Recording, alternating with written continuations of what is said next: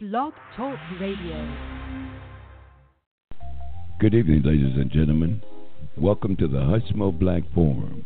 Here we do it bigger, we do it better, we do it longer, and out of necessity, we'll do it louder than anyone out here. So relax. Here's your host, Hushmo Black. Hey, uh, welcome.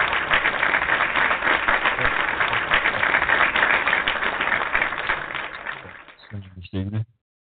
Wow. Really? A little late getting out. Something must be a lot of commotion going on on the on the airways, y'all. We we've been trying to get out there for the last thirty minutes. George is in a they found themselves in a dog fight with Auburn. They was leaving this thing twenty one nothing in the fourth quarter, just coasting along. Now all of a sudden they're in a dog fight. That college football is tricky, y'all. you can't you can't let your foot up off the off the uh, pedal not for one minute. Hey, Georgia might have that thing, yeah. Georgia might have that. Georgia might have this thing. Georgia might have this thing. Here we go. Oh, uh, it was a fumble there. Yeah. that ball's loose.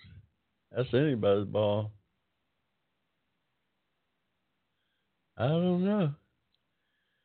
Yeah, it's a tough game, y'all. Georgia leading 21 14, four minutes to go. Yeah, but it's anybody's game here. Hey, y'all. Welcome to the Hushmo Black Forum. Where you got me, Hushmo, driving this train this evening, y'all. Yeah. Uh, it's uh, one of those things, uh, fourth and five right now, though. They got to come up with a play. Don't come over and play right here. Georgia's gonna get this thing back, y'all. They better run that thing out. I know that. they better run that thing out. If they, it's fourth and five right now. They better run that thing out. yeah. Hey, uh, what's up, Facebook friends? Got a got a call in here. One eight eight eight five eight eight three eight one four. Free call in to the Black Forum, y'all. Hey, we uh, uh, uh, oh boy, they they lost containment there. Let that boy out again. Georgia, you got it. What are they doing?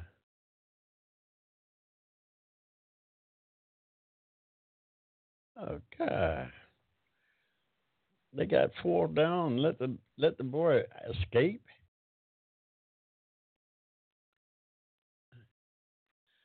Don't let him escape like that. Hey, um, I'm multitasking out here. it's Saturday is football, y'all. We've been at hey Alabama, y'all. I told you last week that boy should have been playing a Tua. Same thing happened this week. They send the guy back in Tua. Tua got uh, uh thirty five uh, to seven the first half. They sent him back in with two minutes to go when they got the other quarterback ready to come in. Tua gets hurt on the next uh, uh, set of downs, uh, messed his foot up. Messed his foot up. Messed his foot up. He might be out for the rest of the year. His career is in danger. This is this is crazy. This is so crazy, y'all.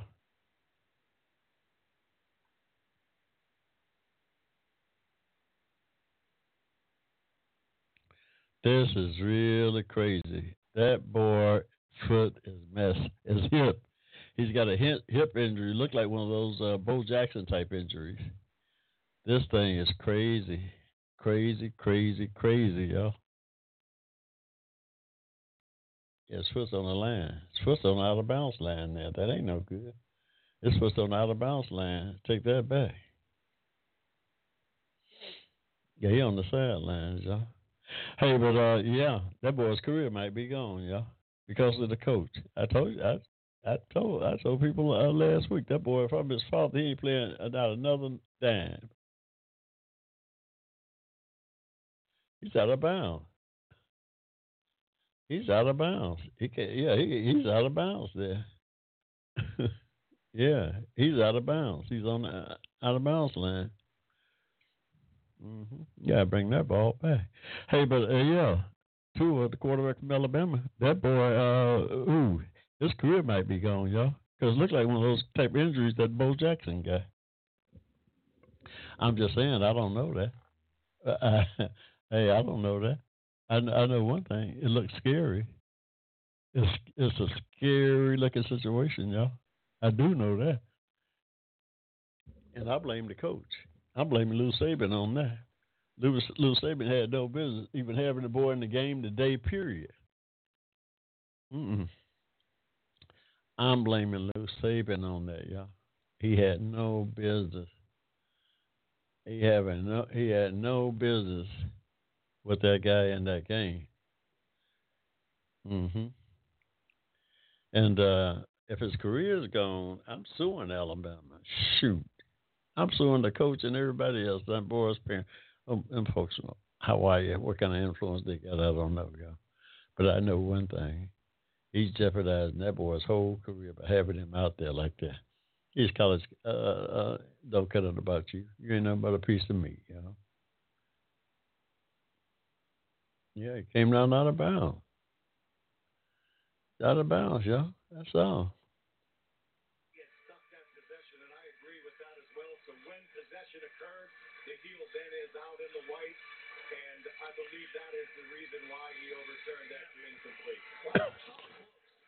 Remaining.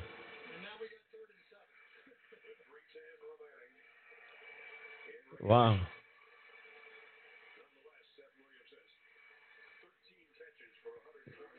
This is this is tough, yeah.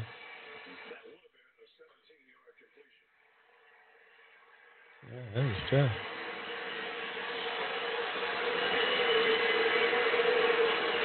Mm-hmm.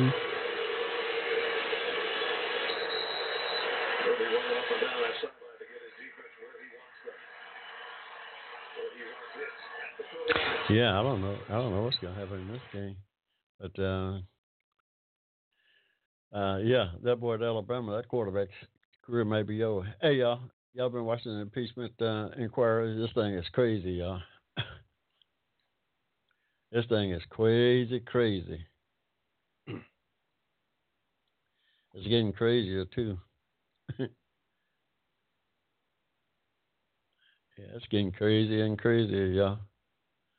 Uh, fourth and two. Georgia need to stop right here. They need to stop in the worst way.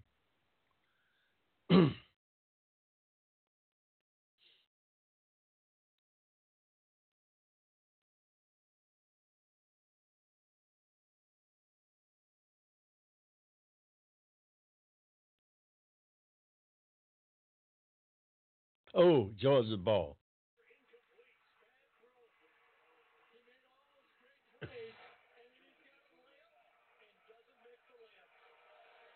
Oh, uh, yeah. Bulldogs got that ball.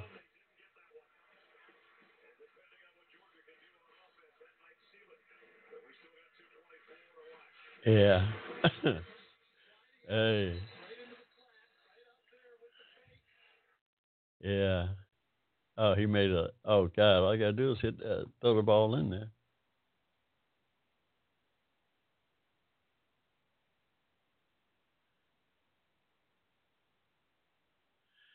Oh God! Yeah, yeah, just throw the ball to the boy. Mhm. Yeah, they don't want. Uh, yeah, y'all been watching the impeachment things. Yeah, that's crazy. The president uh, seemed like to me it was intimidating a, a, a waitress, uh, witness that now. That's just my own observation, y'all. that's just my own observation. Looked like to me uh, the president called read in and intimidated the witness while the lady was testifying. That should be a law there, y'all. That should be some kind of law. I don't care there should be some kind of law there against uh, intimidation, uh, intimidating a witness. Here, the president of the United States, uh, this lowly uh, level employee of the government, uh, he uh, saw fit to to basically. well, she, lady says she felt threatened, yeah. That lady said she felt threatened and been uh, uh, under threat for the last three or four months. They snatched out of uh, Ukraine uh, in the middle of the night, talking about uh, she need to get on the next plane, uh, the next plane out of there. Her safety might be in jeopardy.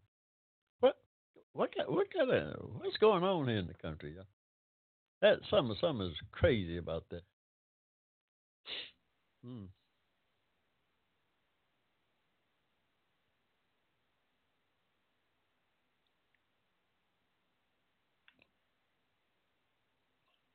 Some some is crazy, crazy about that.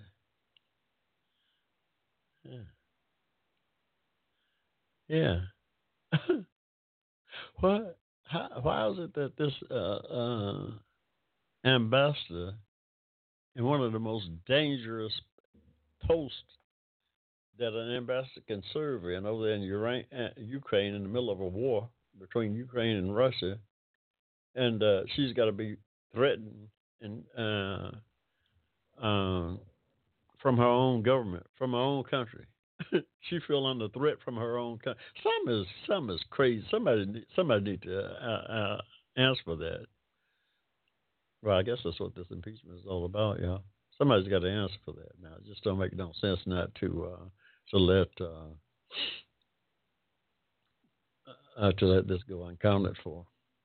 Somebody's got to somebody's got to answer for this. Yeah, because it's crazy. It don't make no sense that uh, this is not accounted for.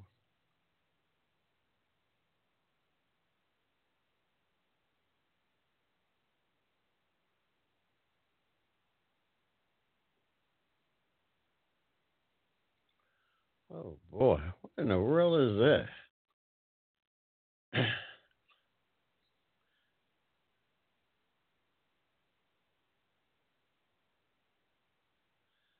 I didn't realize that.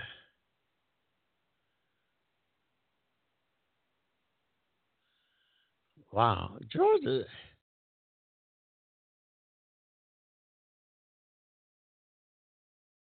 what in the world was that? I don't know. I don't know what's going on here.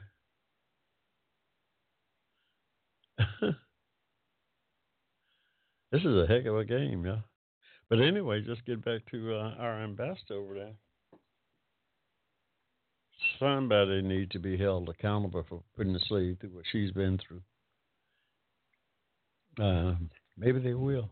I don't know. Hey, y'all, you got me Hushmo out here driving this train this evening. You know what our motto is to do it bigger, to do it better, to do it louder than anybody out here on Blog Talk. Uh, we, uh, yeah, Huh. Uh, yeah, it is crazy and crazy. Yeah. Where you going, man? The ball can't be way up there. I can ball be way up there?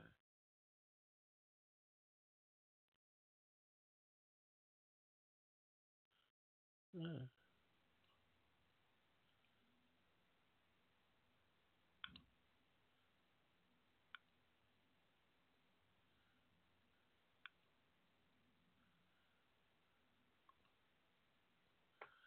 Wow. Who got, is any time out? hmm.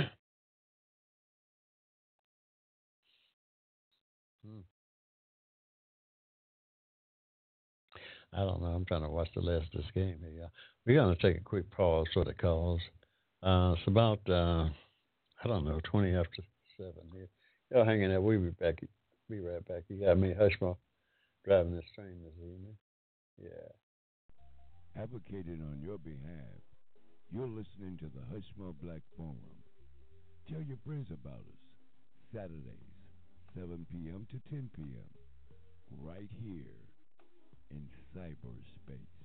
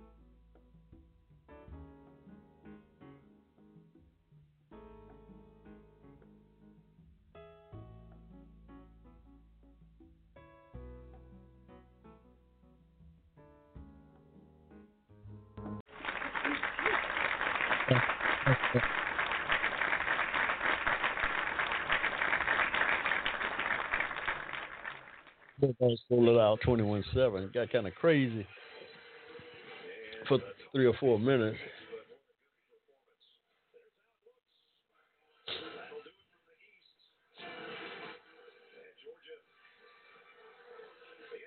It got kind of crazy for about four minutes there in the fourth quarter. Auburn scored two touchdowns.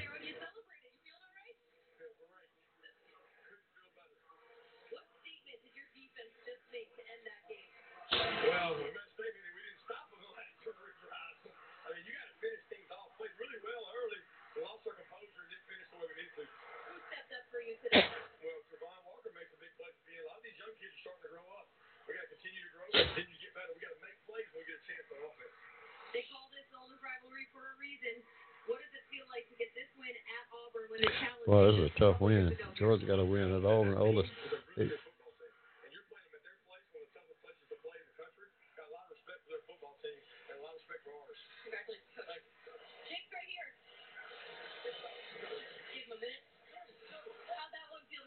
That's awesome. Uh, praise God for the win. Uh, man, our defense played great tonight, and, and their defense played really well too. So, uh, very, very defensive oriented game, and uh, man, uh, come out score more points. It's a blessing. yeah, that was a good. That was a good football game. Let me cut it off and get into my show now, y'all. Hey, we finished with this game here. We're gonna. we got. Hey, what? It's it, it's a lot of things going on in the world, y'all. They they done uh, opening these hearings up uh, into this uh, impeachment inquiry. Boy, they had some riveting uh, uh, television uh, this week. Did y'all did y'all watch any of that? Anybody? Well, I know the peanut gallery. Ain't, ain't so much. Uh, but uh, yeah, there's some crazy stuff going on, yeah. But uh, now I know the president gonna get impeached. I don't know what they're gonna do already in the Senate when they have the trial though, because uh, this is uh, he's definitely gonna get impeached. What's gonna happen from there? I don't know. I don't know, but uh, yeah.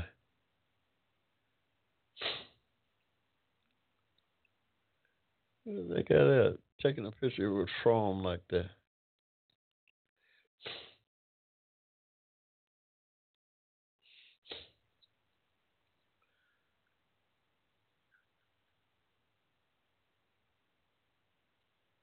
I don't know what that was all about.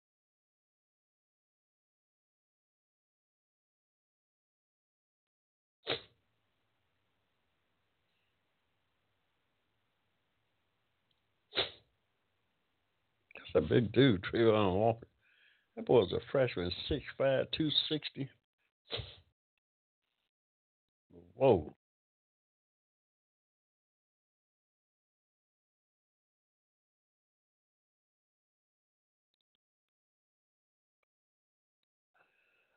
this is a tough game here.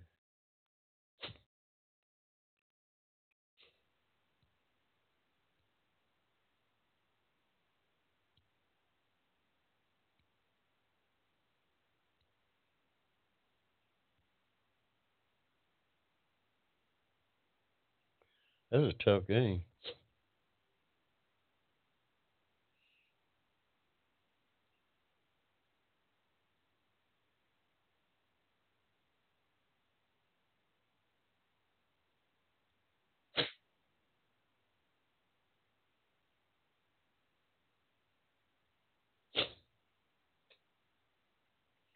Yeah, um,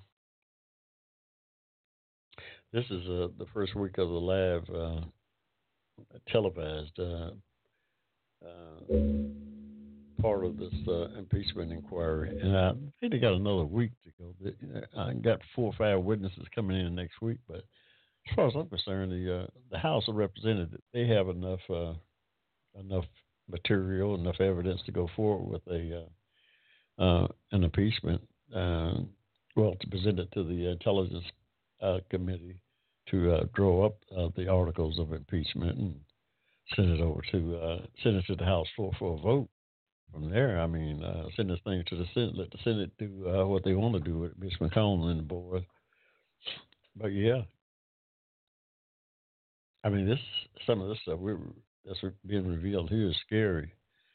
Just how this government is being operated, yeah, it's n- nothing short of scary.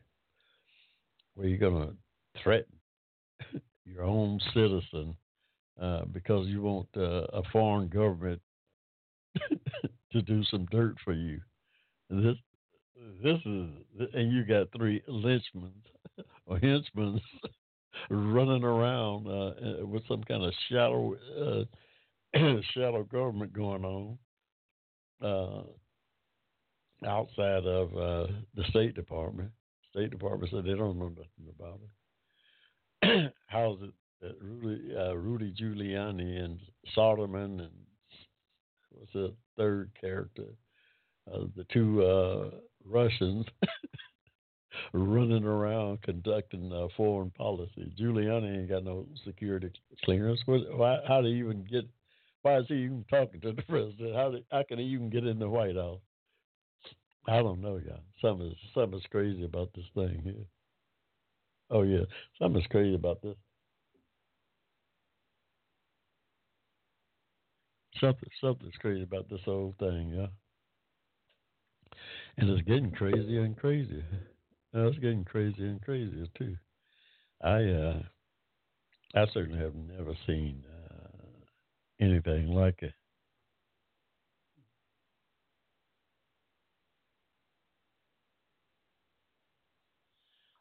I have not seen anything like it. Not in my what?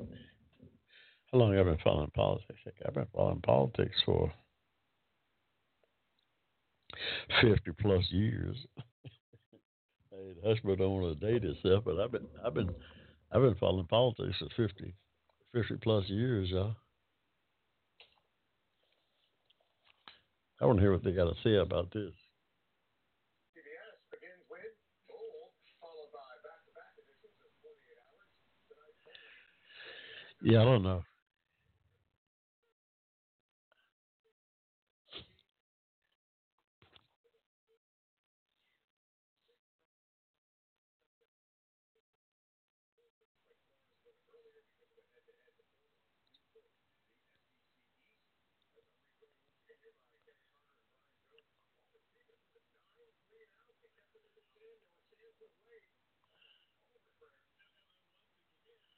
Yeah.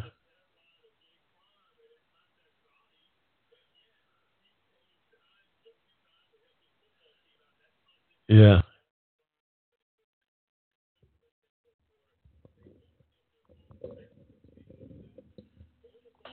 Yeah, it's too late. Yeah.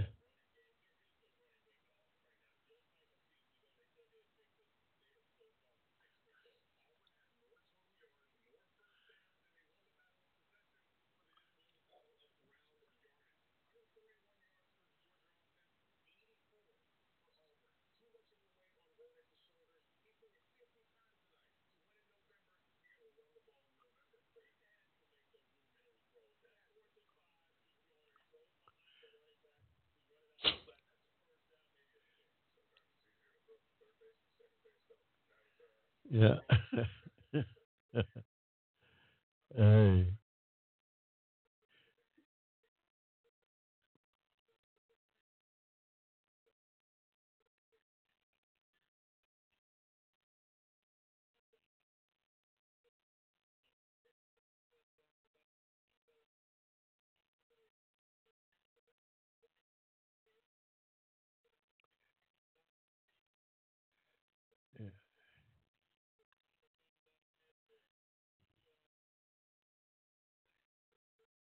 Yeah.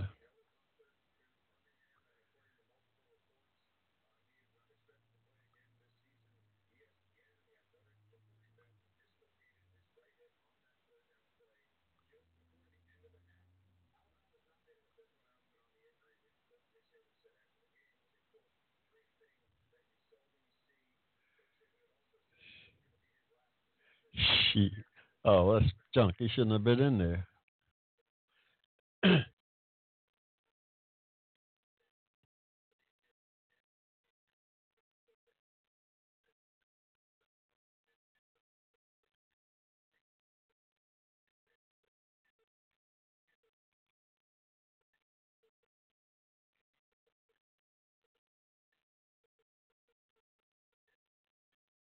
I don't know. He should not have been in that game.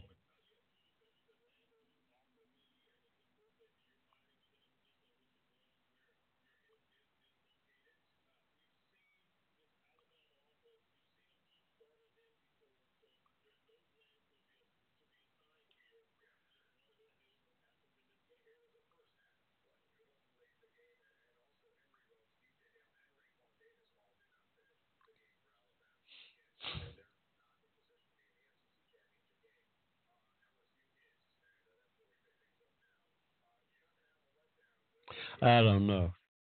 I still say that guy should not have been in that game. And I'm blaming the coach. I'm blaming that coach. No way, no way should he had that guy in there. No way that guy should have been in the game. They come up with all this craziness.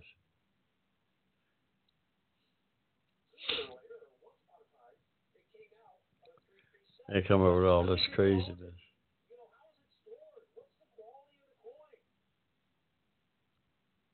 Yeah, I see what Georgia State looked like.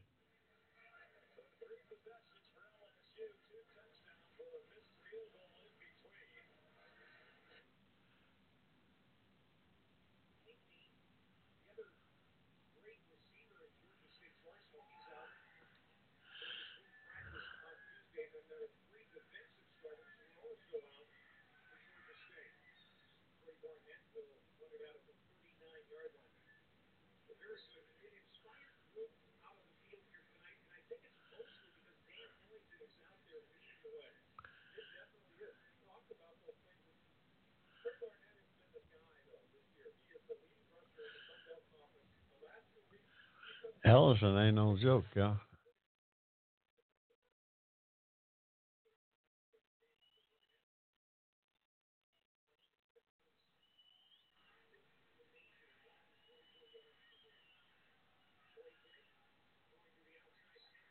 Hey, that guy's on his back. That guy's on his back. No, he can't. That guy's on that guy's back. Hey, y'all, I don't know. I'm just talking. I'm trying to see what Georgia State looked like.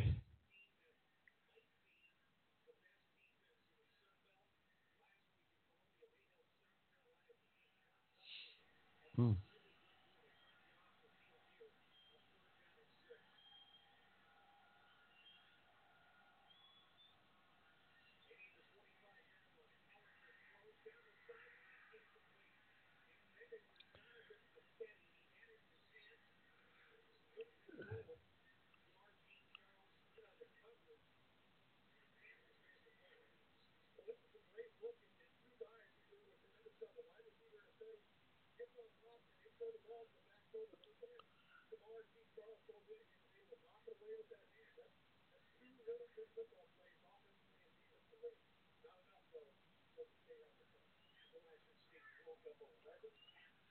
Yeah, I don't know, y'all.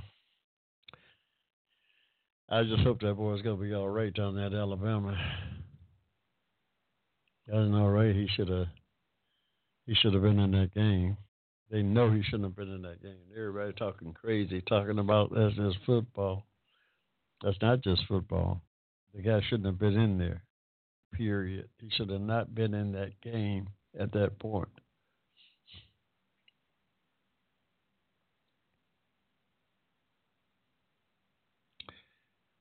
Yeah. Well, the Bulldogs got to win. It wasn't pretty. But we'll take it.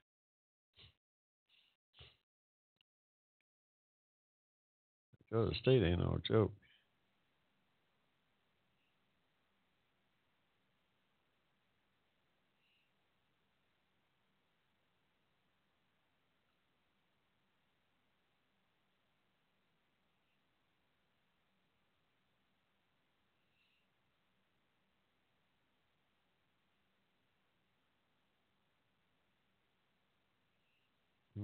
State ain't no joke, yeah.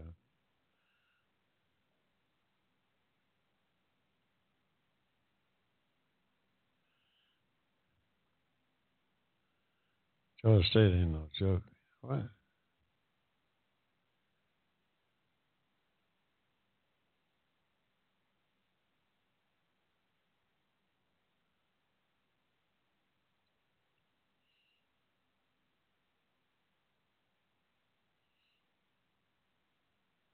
I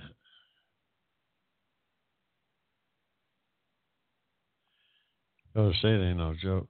I want to see. I want to see that boy Ellis throw that ball.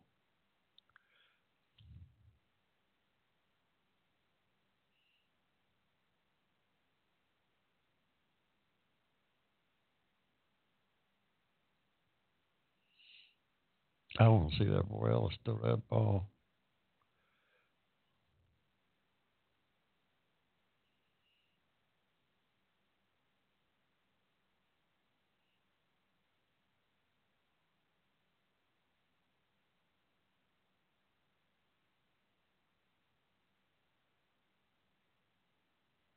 What that about? what was that about?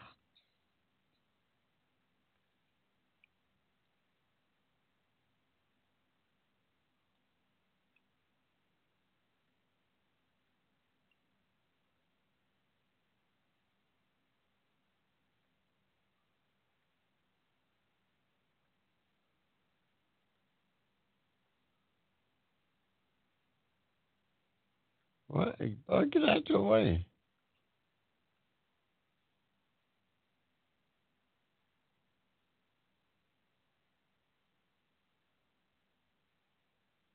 Huh. I don't know what that was.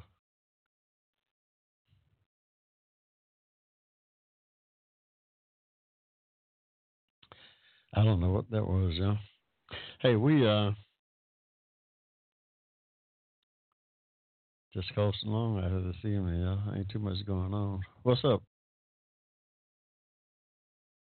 Yeah? Yeah, I don't know. I know one thing. The uh we uh was trying to wait to uh get the readout on uh the uh closed door hearings uh today, but uh all all roads all roads lead to Rome, y'all. The Democrats uh, they don't have to do too much uh just take the evidence they got. Take the evidence they got, send it over to the uh judici- judici- judiciary committee and let them draw that thing up and uh, send that thing on to the Senate. Yeah, yeah, send it on to the Senate because uh, this don't look like much of a case.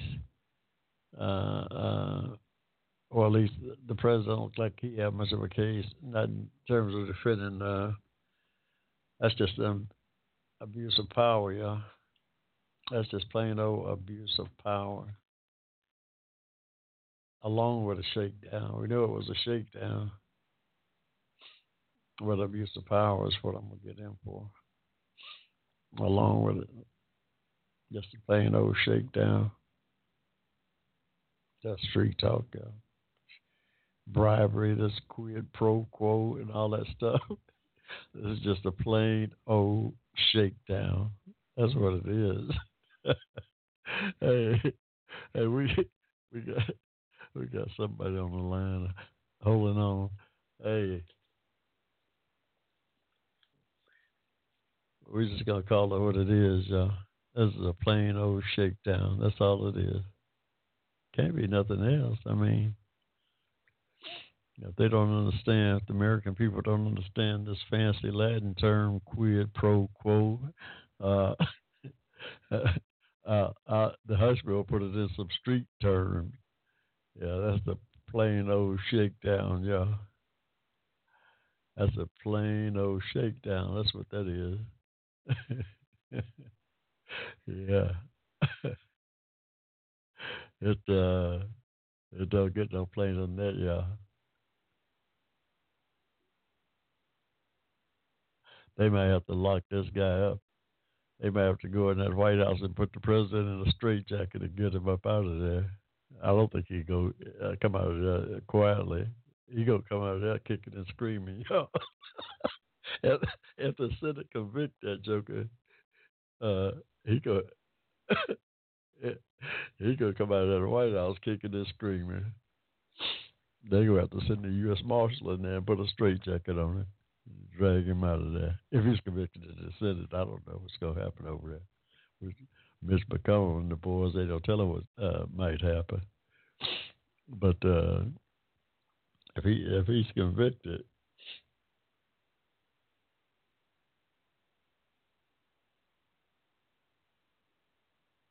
he's he's gonna have to. Uh,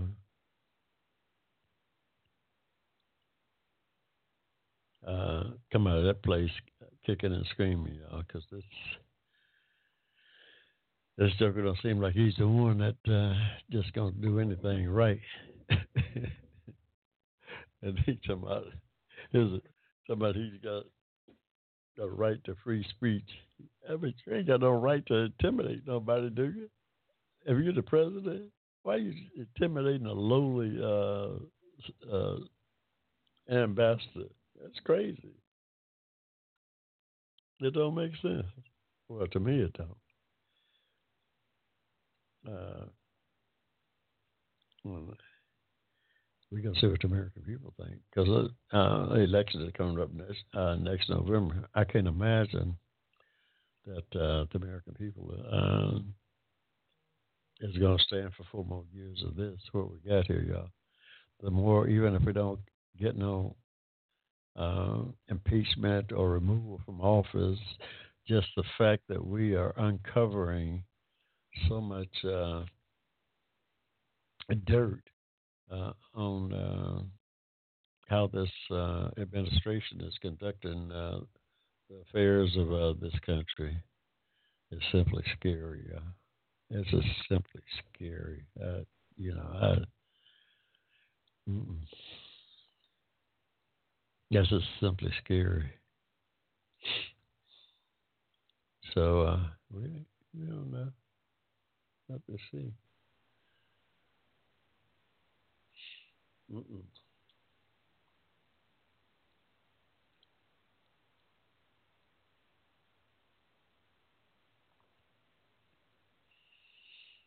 Hmm. Okay, get back to the game, yeah.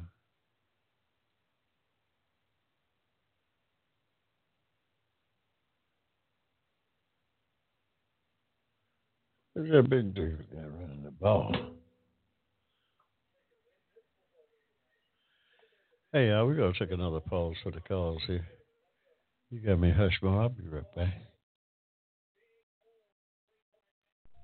Advocating on your behalf, you're listening to the Hushmo Black Forum. Tell your friends about us. Saturdays, 7 p.m. to 10 p.m. Right here in cyberspace.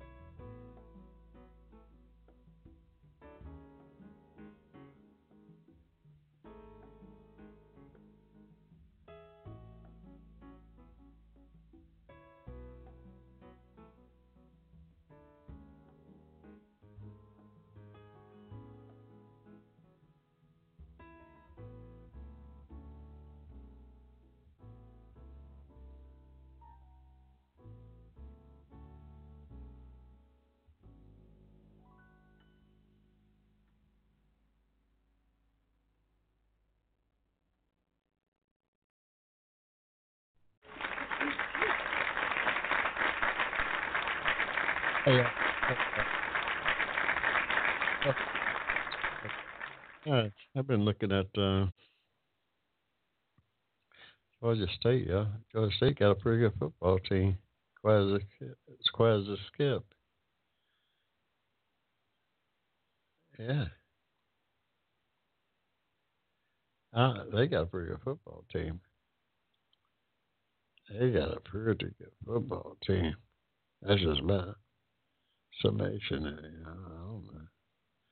I like what I see there. Let's just tape. Yeah, I of go back and watch that later on. I got to get back to my get back to my program here. Yeah, Hospital's been goofing off. hey y'all, what's up? Hey, I tell you what. Uh,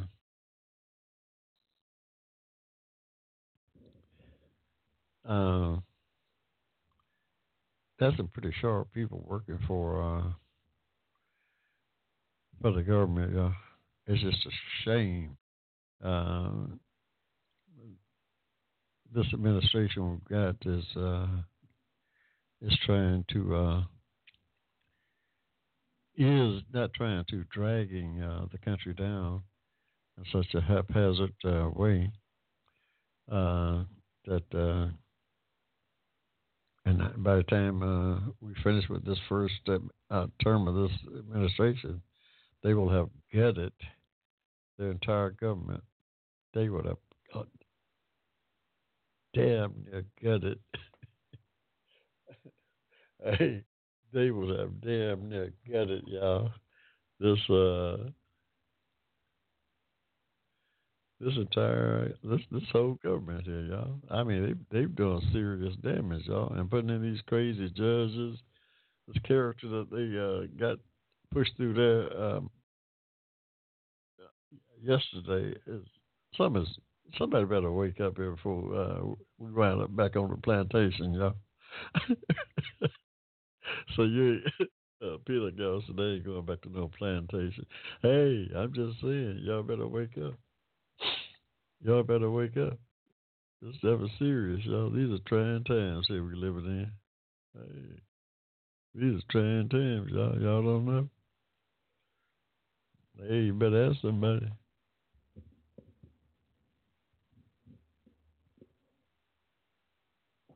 Hey, you better ask somebody if you don't know.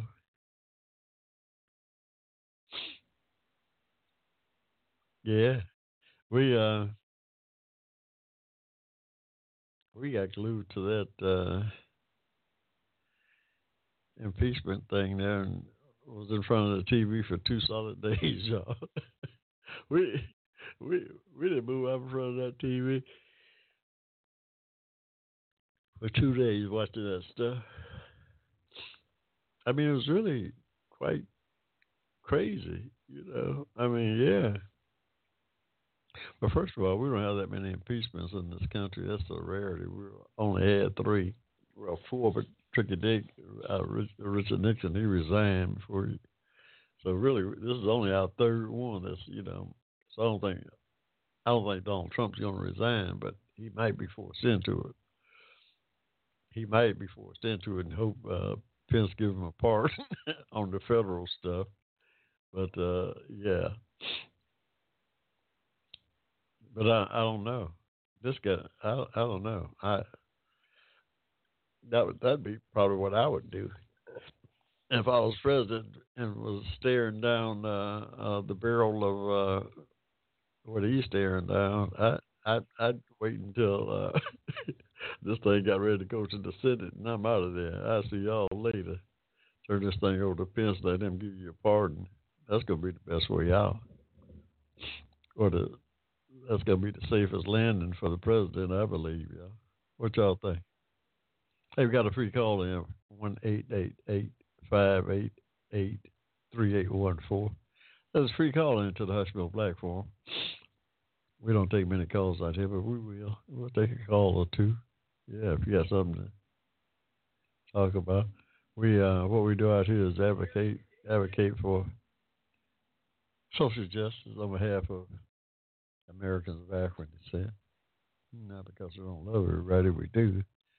just by extension, we find ourselves advocating for that community. Lord knows we did all the advocacy we can get now, y'all. Yeah. He's, Roger Stone, y'all, just got found guilty. This, I don't know, what, ninth or tenth uh, character that's working with Trump.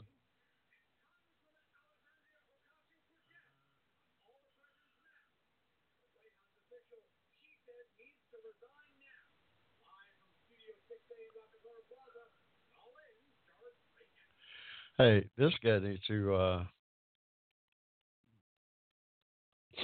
this guy needs to. Uh, uh, this uh, character Steve Miller. This guy ain't nothing but a Nazi, yeah. And he run the president's foreign policy. He's 33 years old. He's running the government and a Nazi. Hey, this is crazy, yeah. This is so crazy.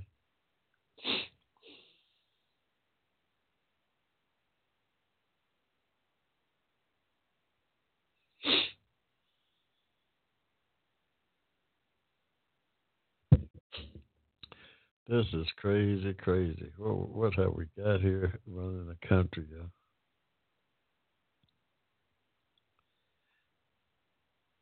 Sondland said Trump doesn't give a sh about Ukraine. All he care about is the big stuff. The man said, "Well, we got some big stuff going on. We got a war going on." He said, "No, we're talking about the investment of the Biden."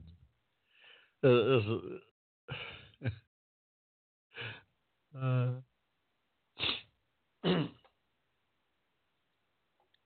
if you're president of the United States, why are you going back trying to dig up dirt on something that's not even relevant to you being president? Why? Is, why?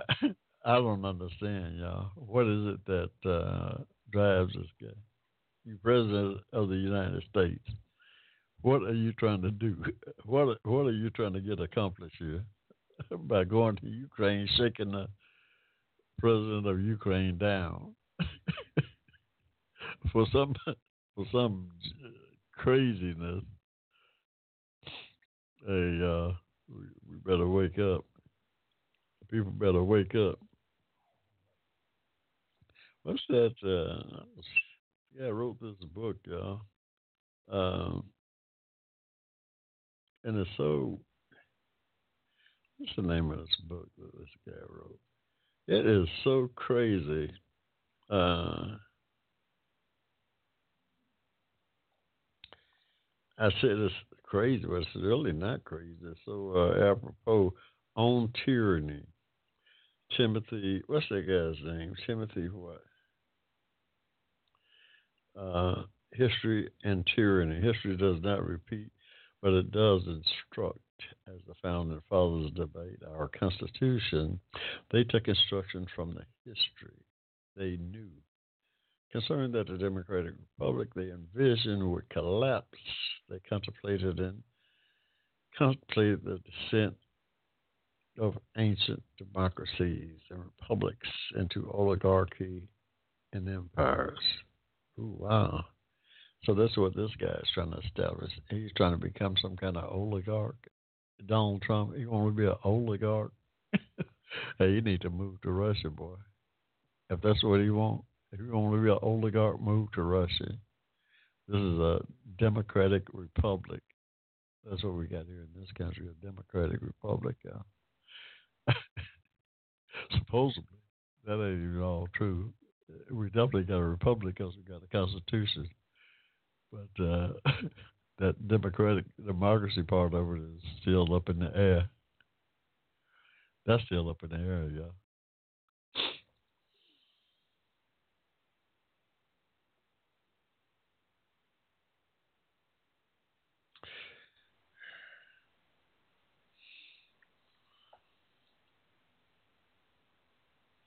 Yeah, we uh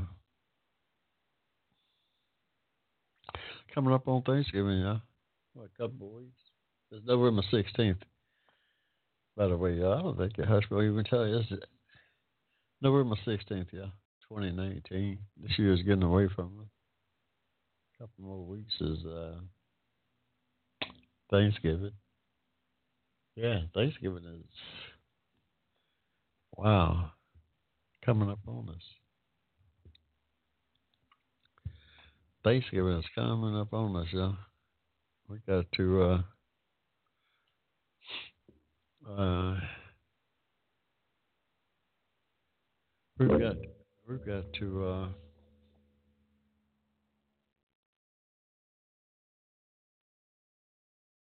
um,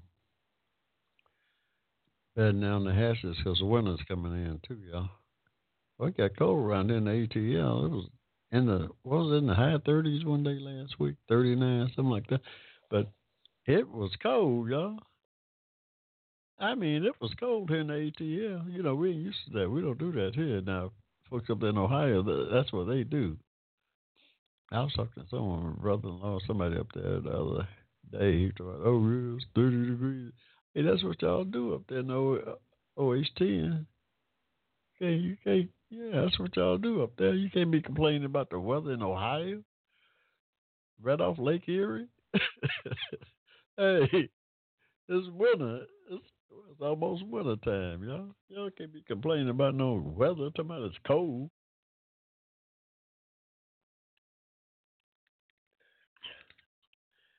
It's supposed to be cold in Ohio. That's what the weather is up there now. I don't even know. I ain't looked at the weather in a while, but yeah, they, they, up there complaining about the weather being somebody's cold. Yeah, it's cold. You're in Ohio. it's gonna be cold up there.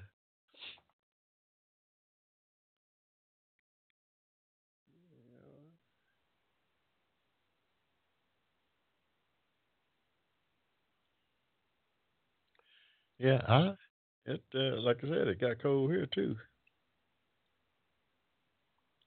But you know, nothing like uh, nothing like uh, nothing like uh, Ohio. It's fifty-two degrees That's, that's you know that's manageable.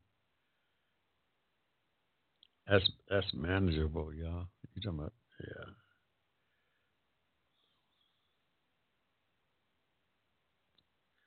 Oh yeah, that's that's manageable there. I don't, it don't look like it's going to get too much colder. Uh, uh let's see, Akron, A K uh, O N, Akron. That's 31 degrees up there in, the, in Akron. So, yeah, feel like 27. But ain't that much between 31 and 27. Both of those temperatures are cold, yeah.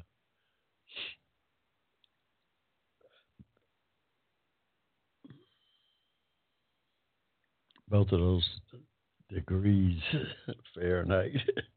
it's cold, 31, 27. Once you get below 32, everything is cold. You get below 32 degrees out there, everything is cold. There ain't no doubt.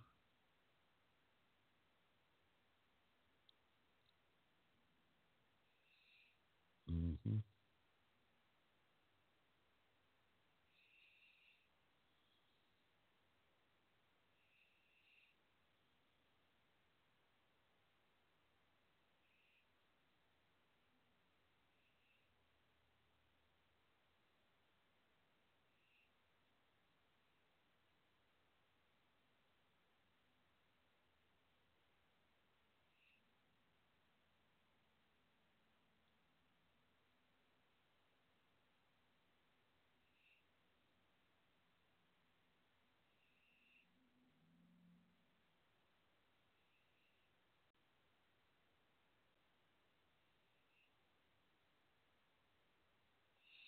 I don't even know what year it is. But yeah. Uh winter's winter's getting ready to set in, yeah. That's the bottom line. Winter winter's closing in on us.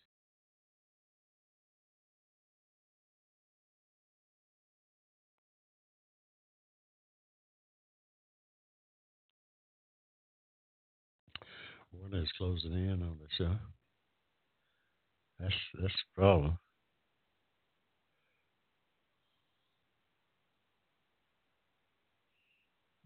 Mm-hmm. Like I said, that uh, that's that's the change of season. Yeah, it's supposed, supposed to be, you know, what you're looking for.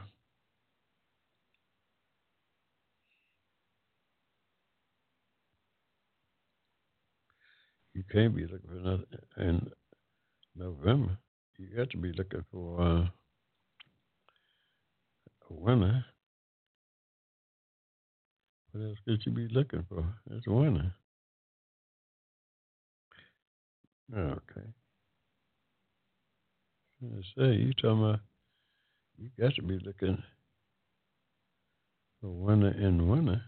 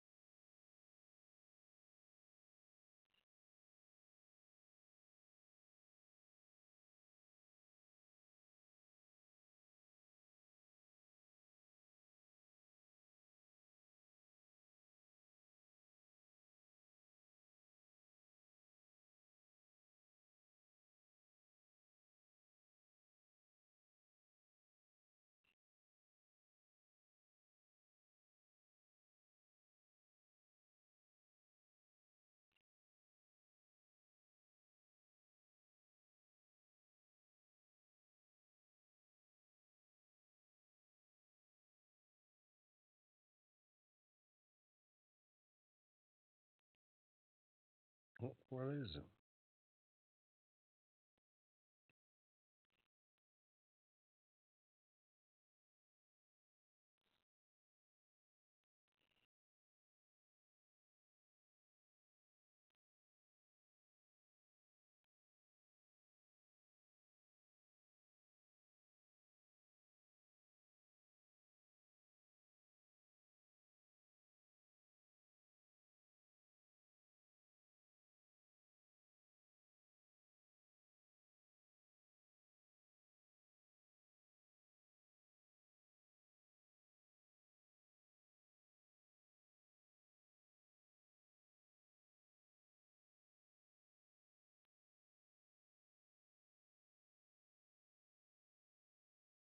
Twenty fifteen.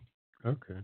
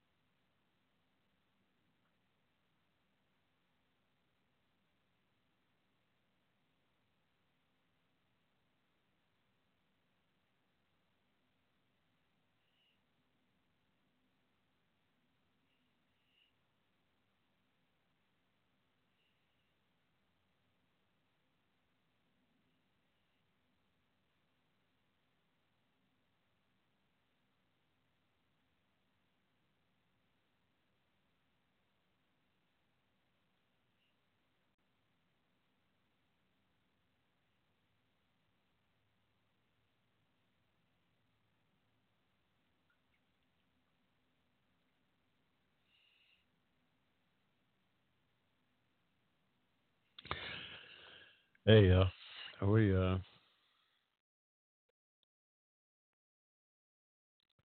we gotta just uh,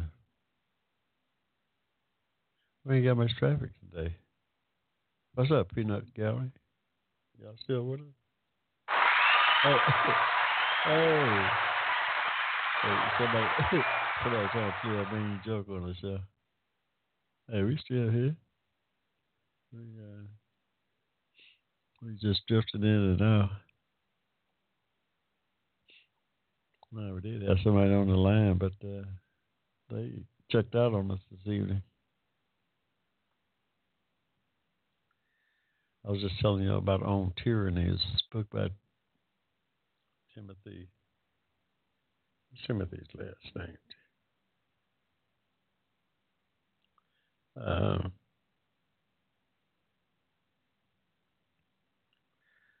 uh, Timothy Snyder on tyranny. So when the citizens let their guards down, uh, when the citizens let their guards down, uh, is an opportunity for tyrants to uh, step in and take over the country. And that that is pretty much almost what has what has happened here, yeah. I, now I think the people is are awake now, but uh, this thing got crazy. This thing got crazy, y'all. This thing is still crazy, but at least we've got uh, we've got one side of the Congress up trying to make a stand uh, on the people's behalf, because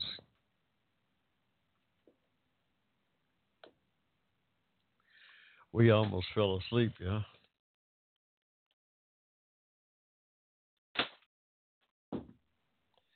We almost fell asleep. And uh, we woke up. The country woke up just in time because, yeah, about uh,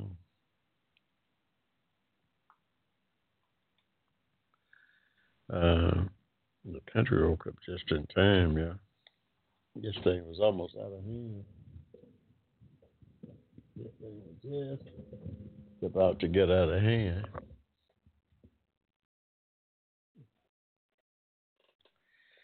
Here you got some 12, 12 of the president's cabinet's been indicted or ran out of town. Six of them in jail on their way to jail. And uh, here we got the president talking about he all he care about is corruption. this corruption in Ukraine and another country. We got and he got six of his cabinet members in jail.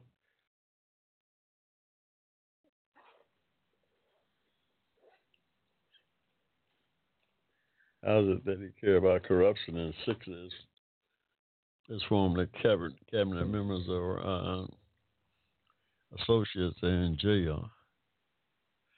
Uh, that don't that don't add up, y'all. Something don't add up here.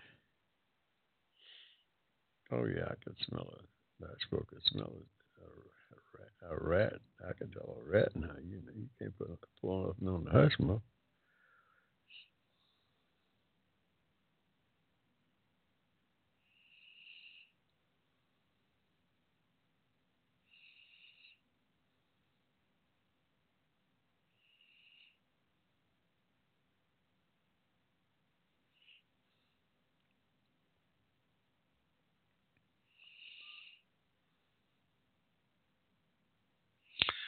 he kept on on the.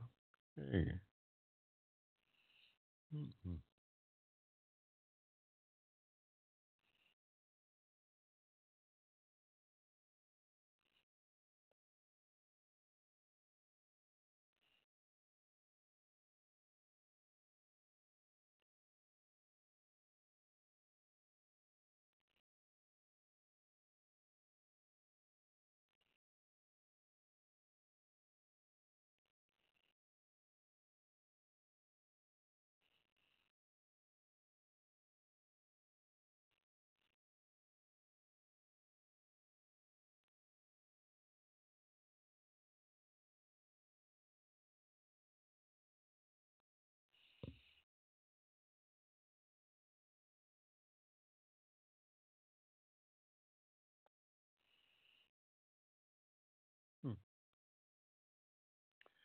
This is crazy. Yeah.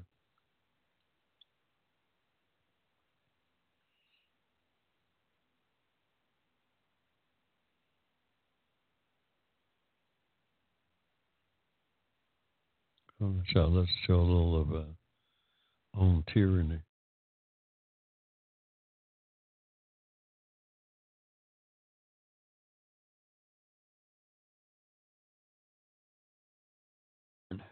Do not obey in advance. Most of the power of authoritarianism is freely given. In times like these, individuals think ahead about what a more repressive government will want and then offer themselves without being asked. A citizen who adapts in this way is teaching power what it can do. Anticipatory obedience is a political tragedy. Perhaps rulers did not initially know that citizens were willing to compromise this value or that principle. Perhaps a new regime did not at first have the direct means of influencing citizens one way or the other.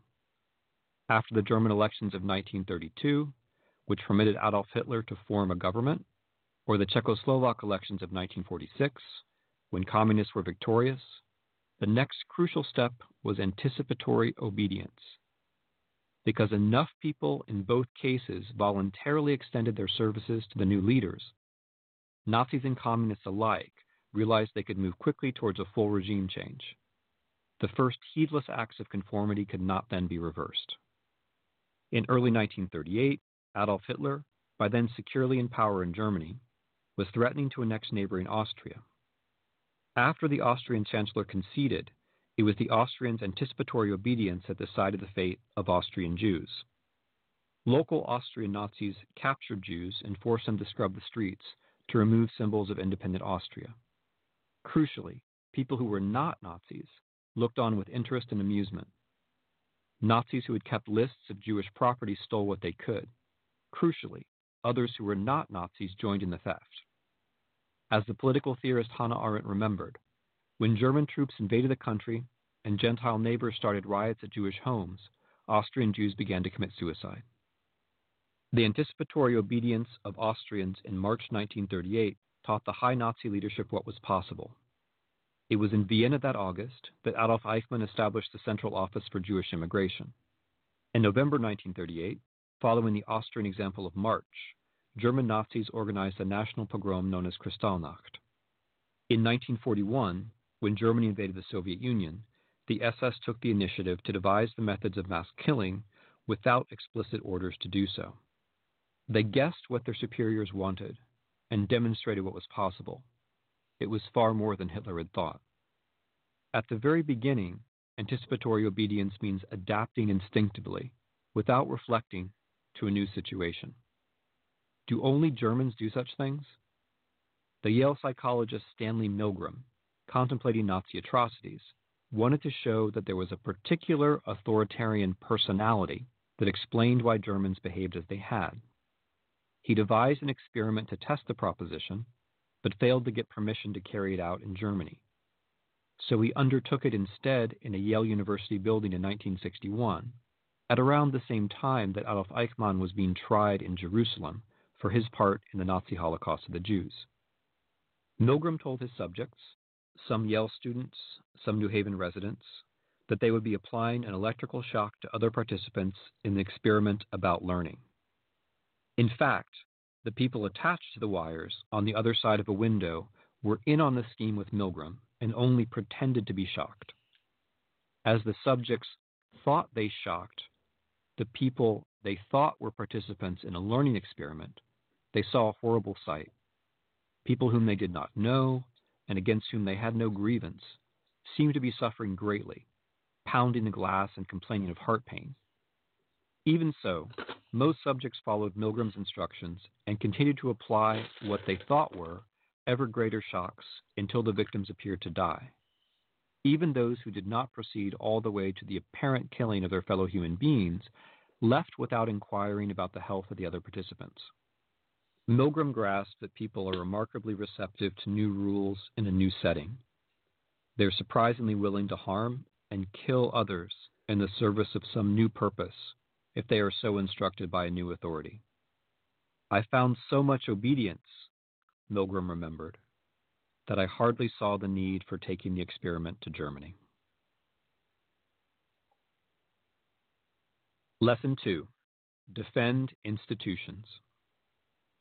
It is institutions that help us to preserve decency. They need our help as well. Do not speak of our institutions unless you make them yours by acting on their behalf. Institutions do not protect themselves. They fall one after the other unless each is defended from the beginning. So choose an institution you care about a court, a newspaper, a law, a labor union, and take its side.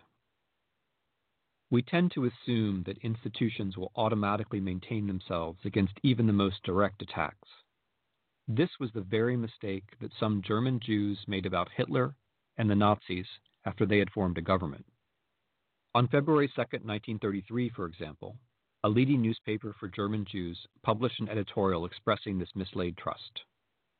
We do not subscribe to the view that Mr. Hitler and his friends, now finally in possession of the power they have so long desired, will implement the proposal circulating in Nazi newspapers.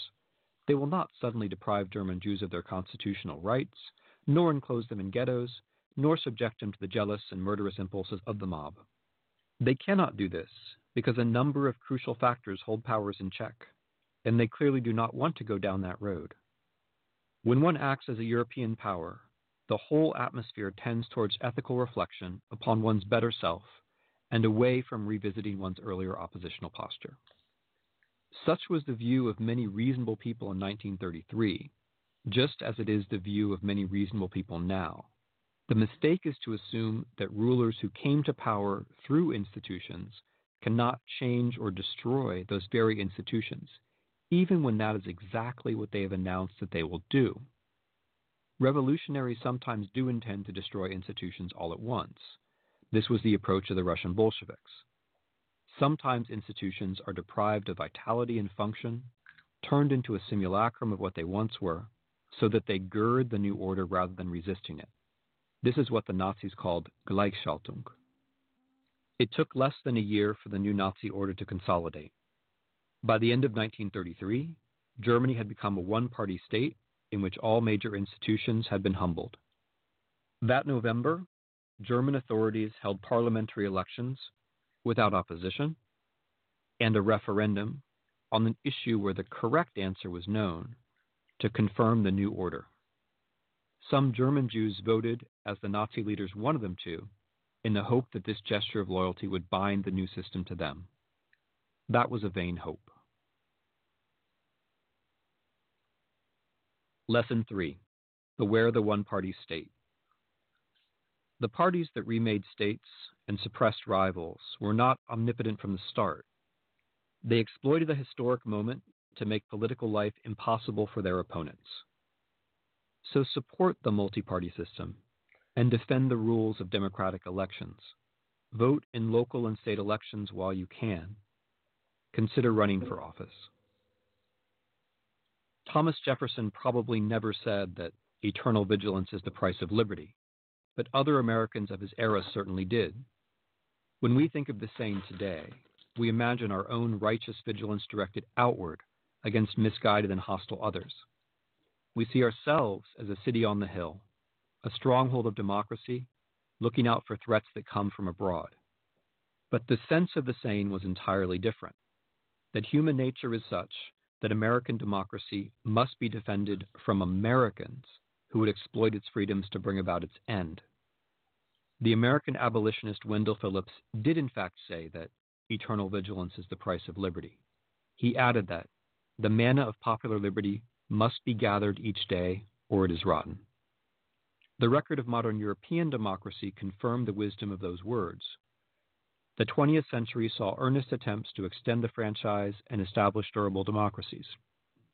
Yet the democracies that arose after the First World War and the Second often collapse when a single party seized power in some combination of an election and a coup d'etat.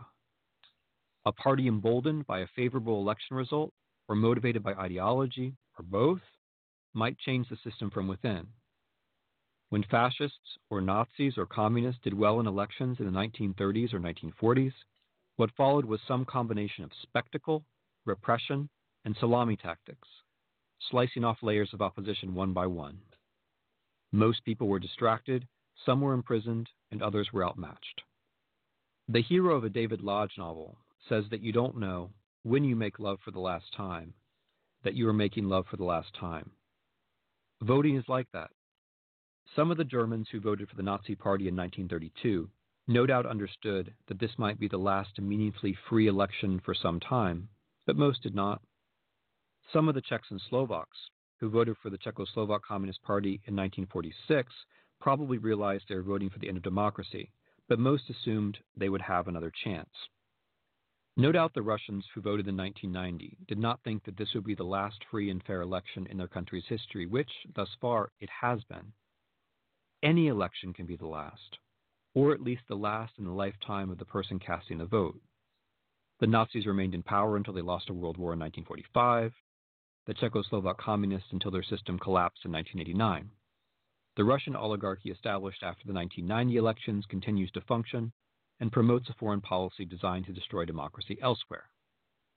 Does the history of tyranny apply to the United States? Certainly, the early Americans who spoke of eternal vigilance would have thought so. The logic of the system they devised was to mitigate the consequences of our real imperfections, not to celebrate our imaginary perfection. We certainly face, as did the ancient Greeks, the problem of oligarchy, ever more threatening as globalization increases differences in wealth. The odd American idea that giving money to political campaigns is free speech means that the very rich have far more speech, and so in effect far more voting power than other citizens.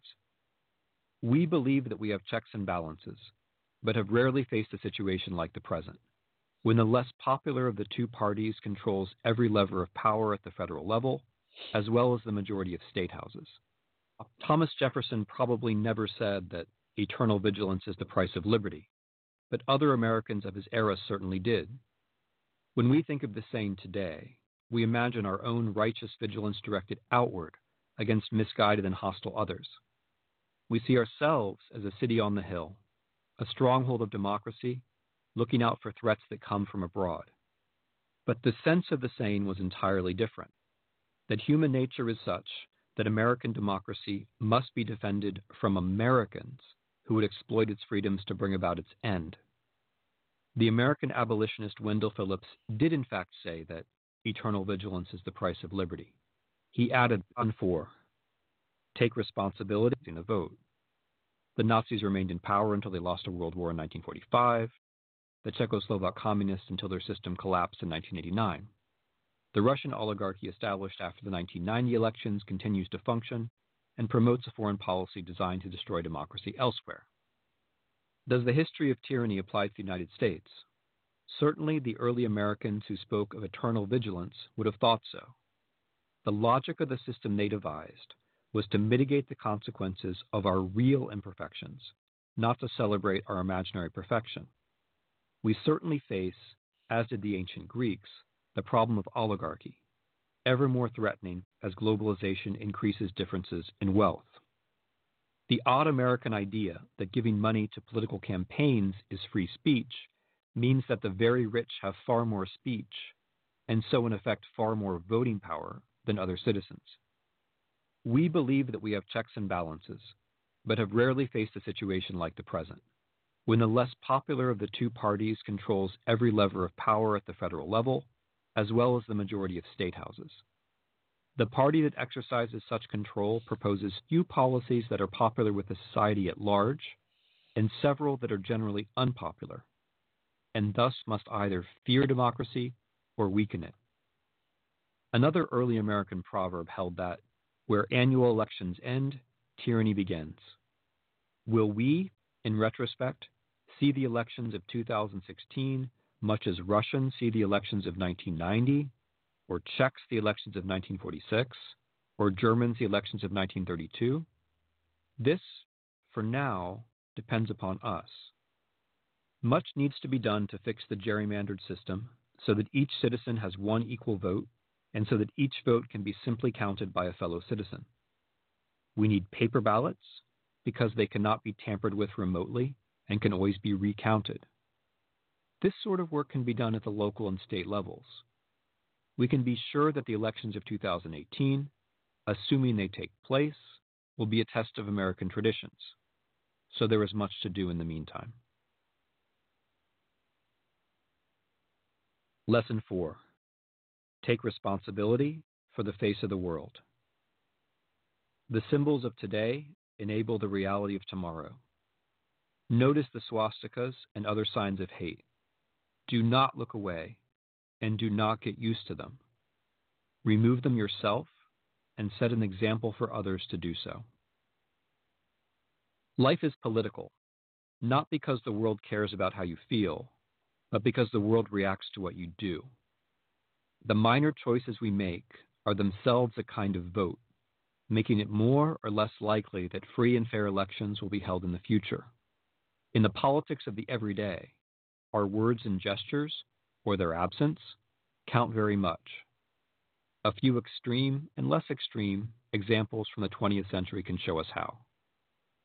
In the Soviet Union, under the rule of Joseph Stalin, prosperous farmers were portrayed on propaganda posters as pigs, a dehumanization that, in a rural setting, clearly suggests slaughter.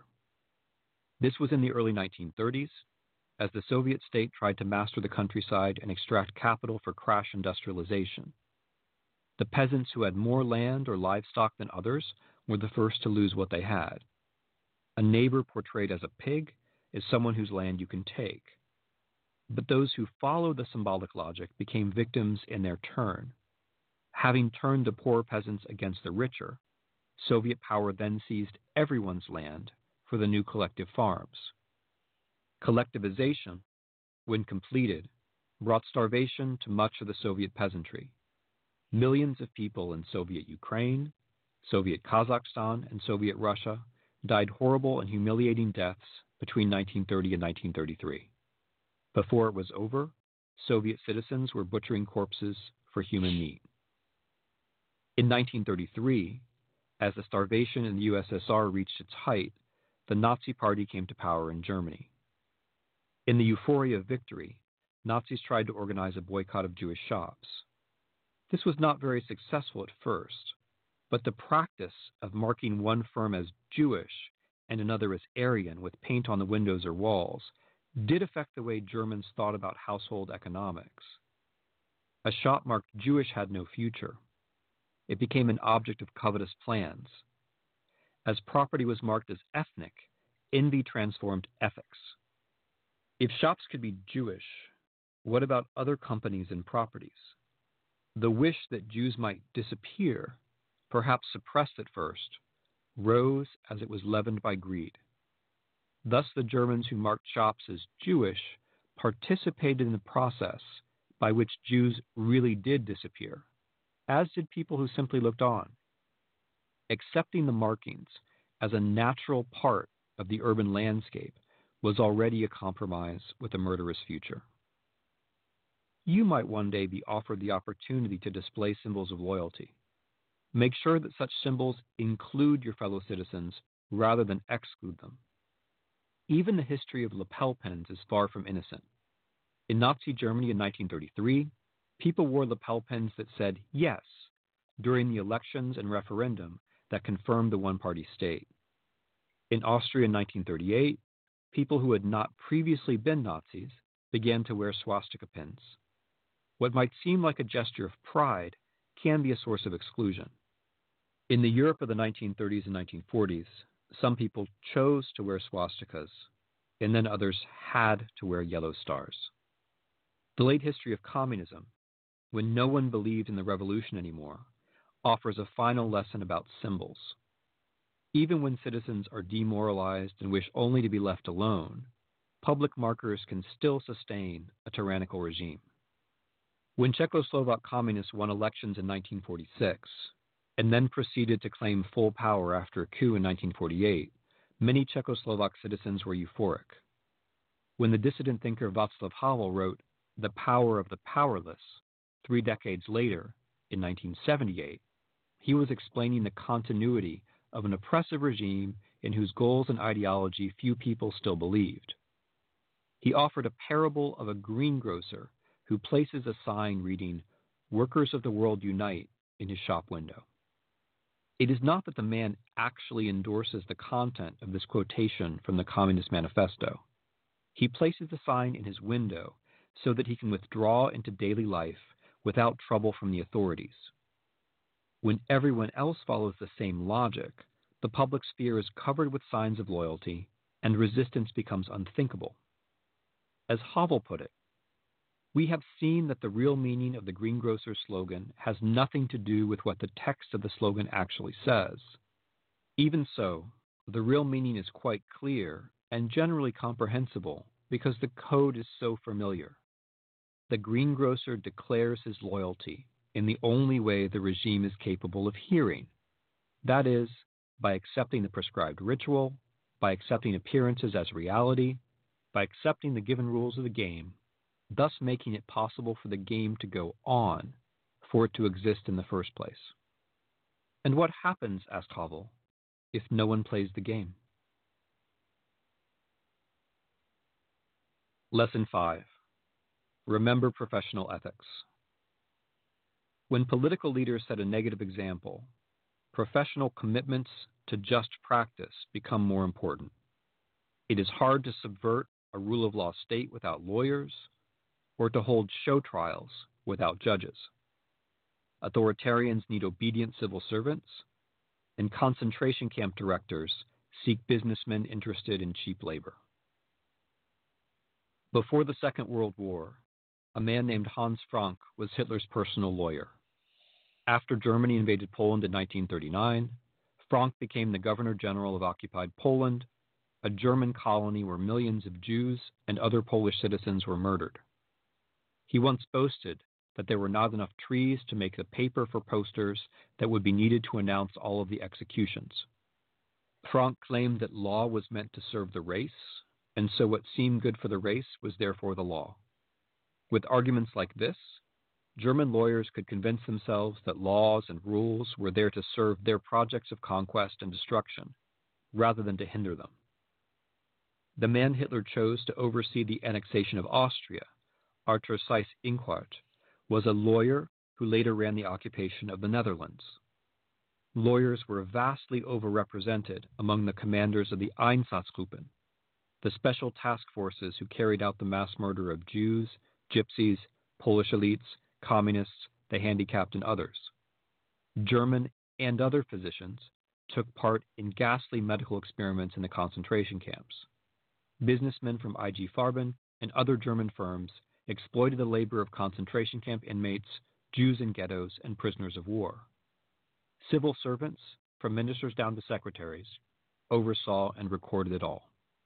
If lawyers had followed the norm of no execution without trial, if doctors had accepted the rule of no surgery without consent, if businessmen had endorsed the prohibition of slavery, if bureaucrats had refused to handle paperwork involving murder, then the Nazi regime would have been very much harder pressed to carry out the atrocities by which we remember it.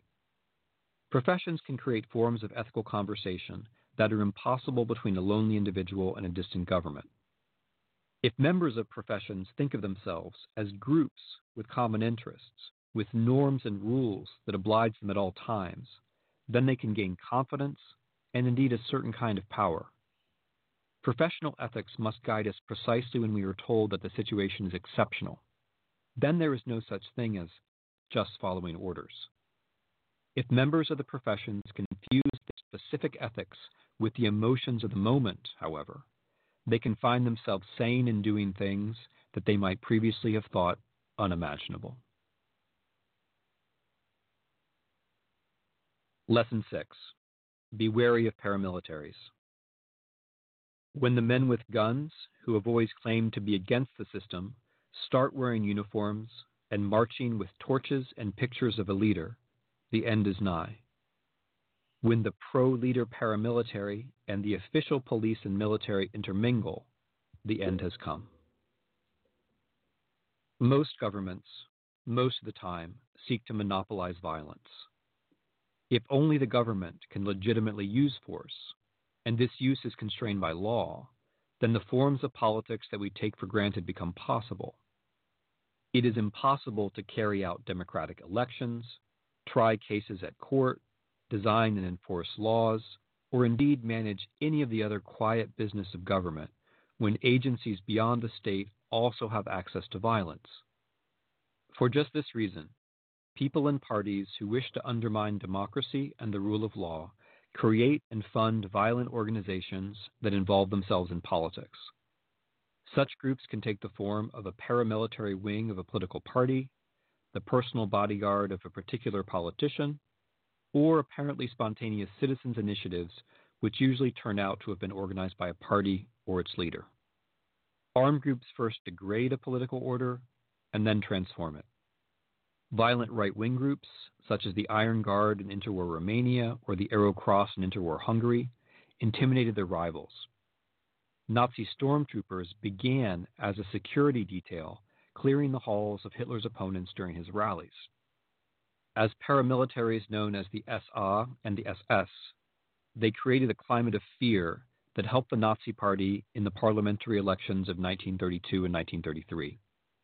In Austria in 1938, it was the local SA that quickly took advantage of the absence of the usual local authority to loot, beat, and humiliate Jews, thereby changing the rules of politics and preparing the way for the Nazi takeover of the country. It was the SS that ran the German concentration camps, lawless zones where ordinary rules did not apply. During the Second World War, the SS extended the lawlessness it had pioneered in the camps to whole European countries under German occupation. The SS began as an organization outside the law, became an organization that transcended the law, and ended up as an organization that undid the law. Because the American federal government uses mercenaries in warfare and American state governments pay corporations to run prisons, the use of violence in the United States is already highly privatized. What is novel is a president who wishes to maintain, while in office, a personal security force which during his campaign used force against dissenters. As a candidate, the president ordered a private security detail to clear opponents from rallies, but also encouraged the audience itself to remove people who expressed different views. A protester would first be greeted with boos, then with frenetic cries of USA, and then be forced to leave the rally. At one campaign rally, the candidate said, There's a remnant left over. Maybe get the remnant out. Get the remnant out. The crowd, taking its cue, then tried to root out other people who might be dissenters, all the while crying USA. The candidate interjected, Isn't this more fun than a regular boring rally? To me, it's fun. This kind of mob violence was meant to transform the political atmosphere, and it did. For violence to transform not just the atmosphere but also the system, the emotions of rallies and the ideology of exclusion have to be incorporated into the training of armed guards. These first challenge the police and military, then penetrate the police and military, and finally transform the police and military. And seven, be reflective if you must be armed. If you carry a weapon in public service, may God bless you and keep you. But know that evils of the past involve policemen and soldiers finding themselves, one day, doing irregular things. Be ready to say no. Authoritarian regimes usually include a special riot police force whose task is to disperse citizens who seek to protest and a secret state police force, whose assignments include the murder of dissenters and others designated as enemies. And indeed, we find forces of the latter kind deeply involved in the great atrocities of the 20th century, such as the Great Terror in the Soviet Union of 1937 to 1938, and the Holocaust of European Jews perpetrated by Nazi Germany in 1941 to 1945. Yet we make a great mistake if we imagine that the Soviet NKVD, or the Nazi SS acted without support. Without the assistance of regular police forces, and sometimes regular soldiers, they could not have killed on such a large scale. In the Great Terror in the Soviet Union, NKVD officers recorded 682,691 executions of supposed enemies of the state, most of them peasants or members of national minorities. Perhaps no organ of violence has ever been more centralized or better organized than the NKVD of those years. A small number of men carried out the neck shots. which meant that certain NKVD officers had thousands of political murders on their consciences. Even so, they could not possibly have carried out this campaign without the assistance of local police forces, legal professionals, and civil servants throughout the Soviet Union. The Great Terror took place during a state of exception that required all policemen to subordinate themselves to the NKVD and its special tasks. The policemen were not the principal perpetrators, but they provided the indispensable manpower. When we think of the Nazi Holocaust of the Jews, we imagine Auschwitz and mechanized impersonal death. This was a convenient way for Germans to remember the Holocaust, since they could claim that few of them had known exactly what had happened behind those gates. In fact, the Holocaust began not in the death facilities, but over shooting pits in Eastern Europe. And indeed, some of the commanders of the Einsatzgruppen, the German task forces that perpetrated some of the murders, were tried at Nuremberg and later in West German courts. But even these trials were a kind of minimization of the scale of the crime. Not the SS commanders alone, but essentially all of the thousands of men who served under their command were murderers. And this was just the beginning. Every large scale shooting action of the Holocaust, more than 33,000 Jews murdered outside Kiev, more than 28,000 outside Riga, and on and on, involved the regular German police. All in all, regular policemen murdered more Jews than the Einsatzgruppen. Many of them had no special preparation for this task. They found themselves in an unknown land, they had their orders, and they did not want to look weak. In the rare cases when they refused those orders to murder Jews, policemen were not punished. Some killed from murderous conviction, but many others who killed were just afraid to stand out. Other forces were at work besides conformism. But without the conformists, the great atrocities would have been impossible. Lesson 8 Stand out. Someone has to. It is easy to follow along. It can feel strange to do or say something different. But without that unease, there is no freedom. Remember Rosa Parks. The moment you set an example, the spell of the status quo is broken and others will follow. After the Second World War, Europeans, Americans, and others created myths of righteous resistance to Hitler. In the 1930s, however, the dominant attitudes had been accommodation and admiration. By 1940, most Europeans had made their peace with the seemingly irresistible power of Nazi Germany. Influential Americans such as Charles Lindbergh opposed war with the Nazis under the slogan, America First. It is those who were considered exceptional, eccentric, and even insane in their own time, those who did not change when the world around them did, whom we remember and admire today.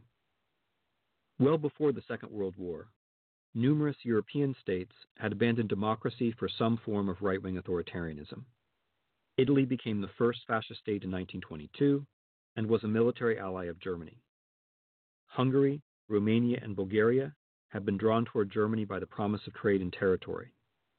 In March 1938, none of the great powers offered any resistance as Germany annexed Austria. In September 1938, the great powers, France, Italy and Great Britain, then led by Neville Chamberlain, actually cooperated with Nazi Germany in the partition of Czechoslovakia. In summer 1939, the Soviet Union allied with Nazi Germany, and the Red Army joined the Wehrmacht in the invasion of Poland. The Polish government chose to fight, activating agreements that brought Great Britain and France into the war. Germany, supplied with food and fuel by the Soviet Union, invaded and quickly occupied Norway, the Netherlands, Belgium, and even France in the spring of 1940. The remainder of the British Expeditionary Force was evacuated from the continent at Dunkirk in late May and early June 1940. When Winston Churchill became Prime Minister in May 1940, Great Britain was alone. The British had won no meaningful battles and had no important allies. They had entered the war to support Poland, a cause that seemed lost. Nazi Germany and its Soviet ally dominated the continent. The Soviet Union had invaded Finland in November 1939, beginning with a bombing of Helsinki. Right after Churchill assumed office, the Soviet Union occupied and annexed the three Baltic states of Estonia, Latvia, and Lithuania. The United States had not entered the war. Adolf Hitler had no special animus toward Britain or its empire, and indeed imagined a division of the world into spheres of interest. He expected Churchill to come to terms after the fall of France. Churchill did not. He told the French that, whatever you may do, we shall fight on forever and ever and ever. In June 1940, Churchill told the British Parliament that the Battle of Britain is about to begin. The German Luftwaffe began the bombing of British cities. Hitler expected that this would force Churchill to sign an armistice, but he was mistaken. Churchill later called the air campaign a time when it was equally good to live or die. He spoke of the buoyant and imperturbable temper of Britain, which I had the honor to express. In fact, he himself helped the British to define themselves as a proud people who would calmly resist evil. Other politicians would have found support in British public opinion to end the war. Churchill instead resisted, inspired, and won. The Royal Air Force, including two Polish squadrons and a number of other foreign pilots, held back the Luftwaffe. Without control of the air, even Hitler could not imagine an amphibious assault on Great Britain. Churchill did what others had not done. Rather than concede in advance, he forced Hitler to change his plans. The essential German strategy had been to remove any resistance in the West and then to invade, thus betraying the Soviet Union and colonize its western territories. In June 1941, with Britain still in the war, Germany attacked its Soviet ally. Now Berlin had to fight a two front war, and Moscow and London were suddenly unexpected allies. In December 1941, Japan bombed the American naval base at Pearl Harbor in Hawaii, and the United States entered the war. Now Moscow, Washington, and London formed a coalition. Together, and with the help of many other allies, these three great powers won the Second World War. But had Churchill not kept Britain in the war in 1940, there would have been no such war to fight. Churchill said that history would be kind to him because he intended to write it himself. But in his Hey, uh, that was just a little of uh, a little take from on tyranny. A fascinating book by Timothy Snyder. Y'all pick it up. It's a quick read, but uh, it deals with uh, how a uh, democracy democracy such as ours here in the United States can, uh, if the citizens don't keep their guards up, be overtaken by a tyrant and uh, the country become a dictatorship, uh, which is uh, some of the signs of what he's talking about is happening in this country today, y'all. So y'all check this book out on tyranny by Timothy Snyder. Uh, it's a great read. I, I just thought I'd share. Uh, I'll try to get back with uh, some more of it next week. Hey, y'all. Until next week, we that's just about gonna do it for the Hushmo. So we'll see y'all next week. We out of here. The Hushmo Black Forum, advocated on your behalf by covering news and events affecting the African American community. Check us out at the Hushmo Black Forum, www.blogtalkradio.com.